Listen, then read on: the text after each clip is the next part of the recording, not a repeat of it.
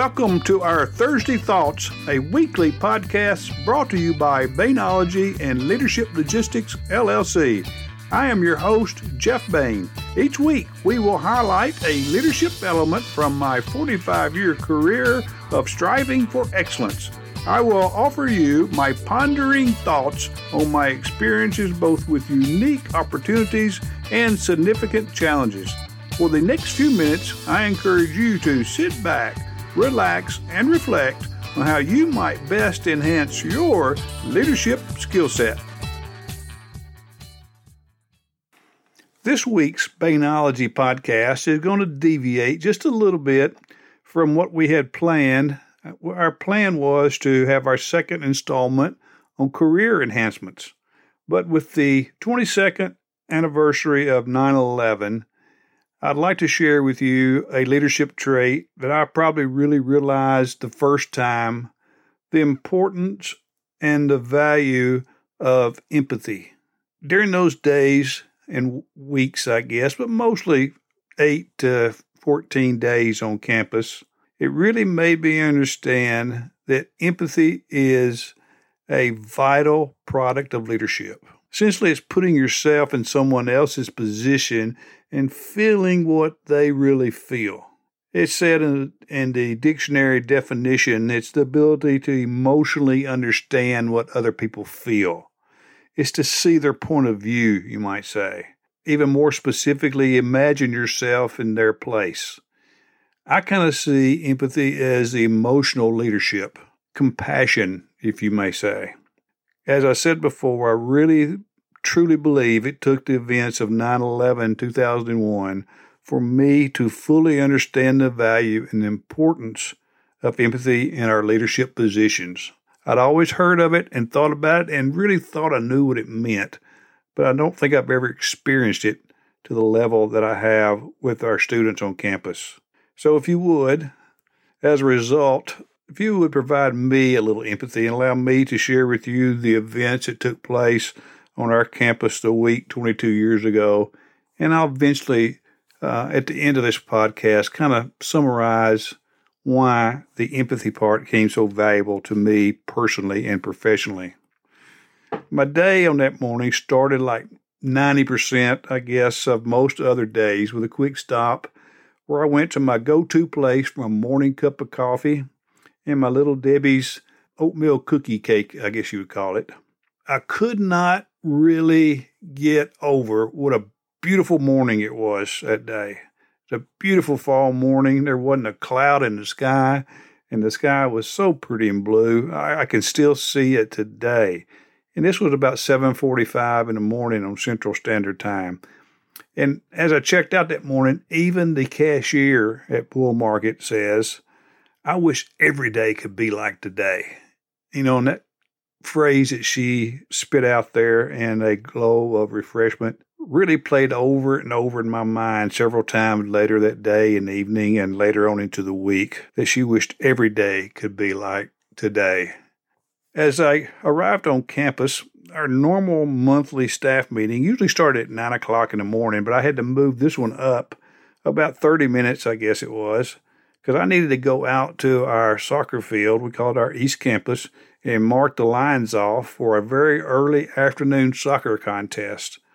It had rained all weekend here in town, and on Monday, when I usually mark the fields off the day before the game, uh, it was still very, very wet, so I decided to do it late on Tuesday morning of that time. And as it was time to start our meeting at 8:30, our in our team room, our basketball coaches were still a little late coming in. They were hanging out down the hallway in their offices. And I yelled down the hall, Let's go, guys. Time to go. And when they came in, they had a little blank look on their face.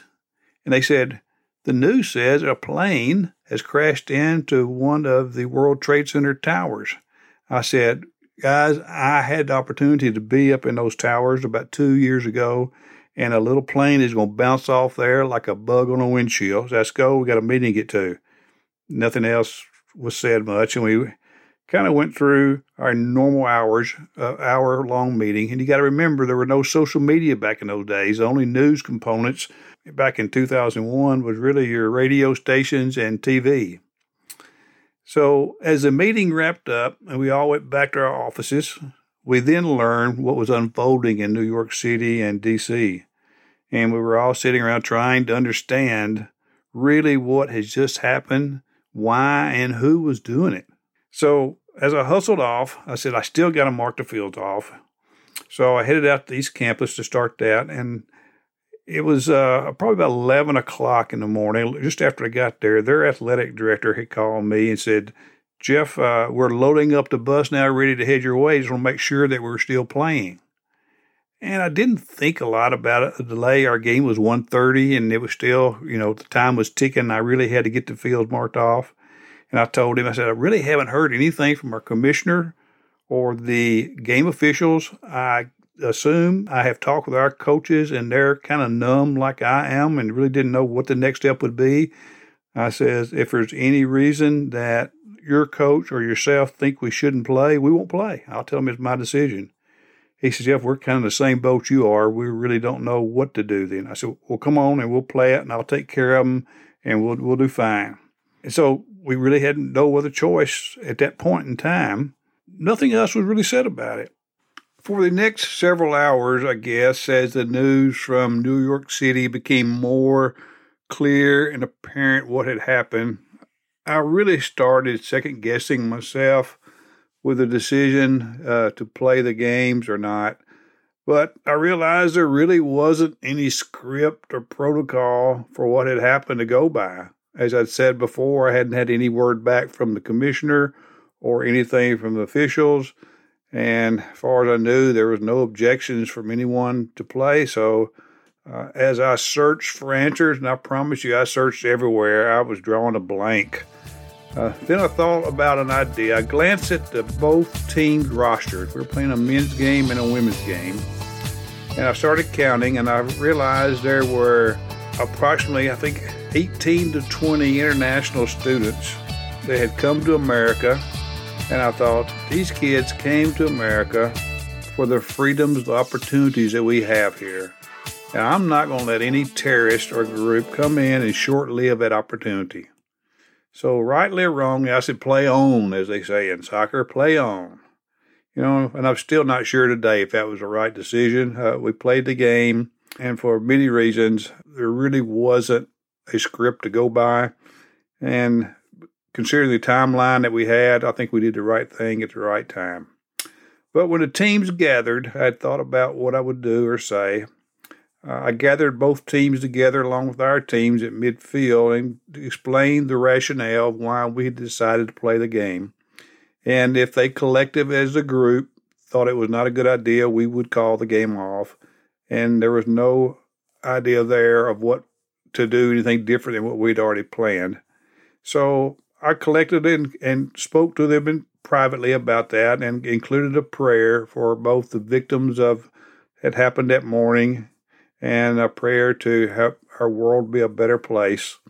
So, in closing of the comments that I had, I came up with a, a little saying, a little thought that I really hadn't planned. It just came out as the opportunity arose. I said something about let's play our games today with international flavor that we have here on the pitch and with unparalleled sportsmanship. I said we have to really rally together like never before because tomorrow will never be like yesterday. As both games were played, it almost was like it was played in slow motion. When the goals were scored, it was a very quiet high five back and forth, and that was about the extent of the excitement. And I really sincerely don't remember who won the games or not, but I do remember at the conclusion of the games the post game congratulations and the handshakes and the hug seemed a little bit more uh, sincere than in the past. There was a camaraderie between the two teams that played through that, especially with international flavor, made it pretty sweet. But the real lesson I think that I learned was as the week unfolded and into the next week, and I always have a open door policy for the students and they know it. And it was very apparent that there was a lot more traffic coming in. And they would not only just step in, they would just sit down and begin to talk. And what I realized, they just needed somebody to talk to, to share their thoughts, to share their feelings of the world situation.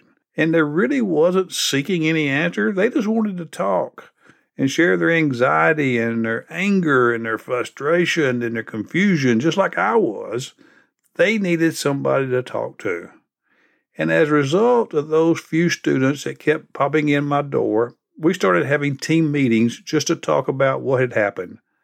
And as I just said, it was a great opportunity for them just to talk about what was on their mind. And I had learned a lot, and I hope they did, because you have to think these freshmen were just dropped off on campus like three weeks ago in no time at all. And there was a lot to be digested from what had happened in the start of school, not only from the students, but from the faculty and the staff, as well as mom and dad also at home. So I sincerely learned a lot those two weeks about leadership, that it's not always about leading with all the right answers.